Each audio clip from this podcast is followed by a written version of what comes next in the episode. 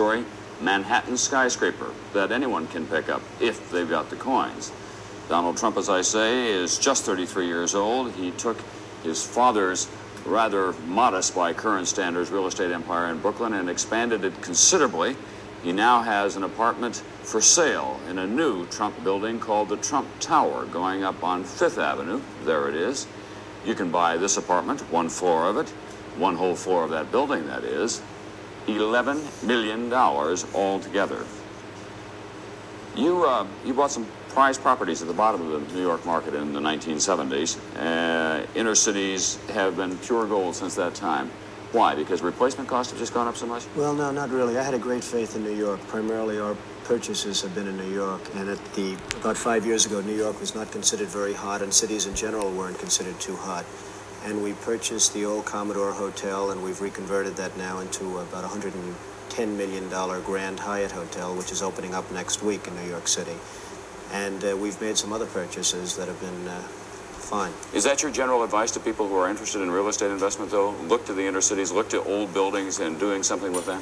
Well, I like the inner cities. I see the inner cities as being sort of a wave of the future now. I think with the with the problems of fuel and the gasoline shortages and everything else, and the transportation, especially in the major cities such as New York and Los Angeles and Chicago, I see the inner cities as being probably, in terms of a real estate or in a real estate sense, probably the most viable investments. But it's going to be expensive. Apartments in New York City alone, one bedroom, not very large at all, $650 a month. That's tough for the working class, that's isn't right. it? And that's actually now a very low price. In fact, if you have any of them available, I'd like to. I, I know where I can sell a thousand of them at that price. right. Actually, that is a low That's, price. right. that's really a very low price now. There, I know of uh, a couple of buildings. For instance, an Olympic Tower, which is on 51st Street and Fifth Avenue. Apartments are are being rented by the condominium owners for five and six thousand dollars a month, and they're one bedroom and two bedroom apartments. So it's uh, when you say six hundred dollars, even in other sections, it's almost becoming a low price. What happens to some of the old buildings in the inner cities that are works of art? You were recently the object of a lot of controversy because you ordered destroyed some sculptures on the uh, building that you bought that the Metropolitan Art Museum wanted. Why did you have those destroyed, first of all, and what happens to the look of a city?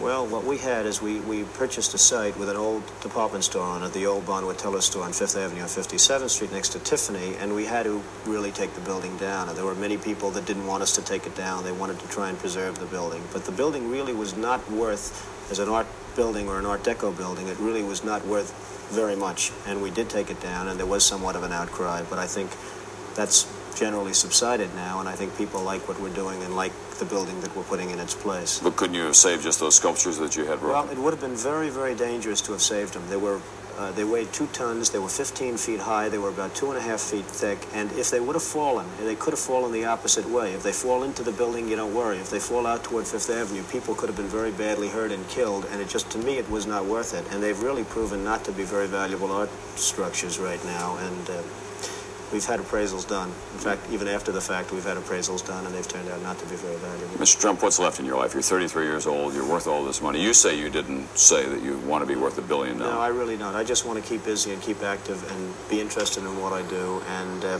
that's all there is to life as far as I'm concerned. I really am not looking to make tremendous amounts of money. I'm looking to enjoy my life, and if that happens to go with it, that's fabulous. Give me one final bottom line. In five years, the price of a hotel room in New York City will go for It could be a thousand dollars a night.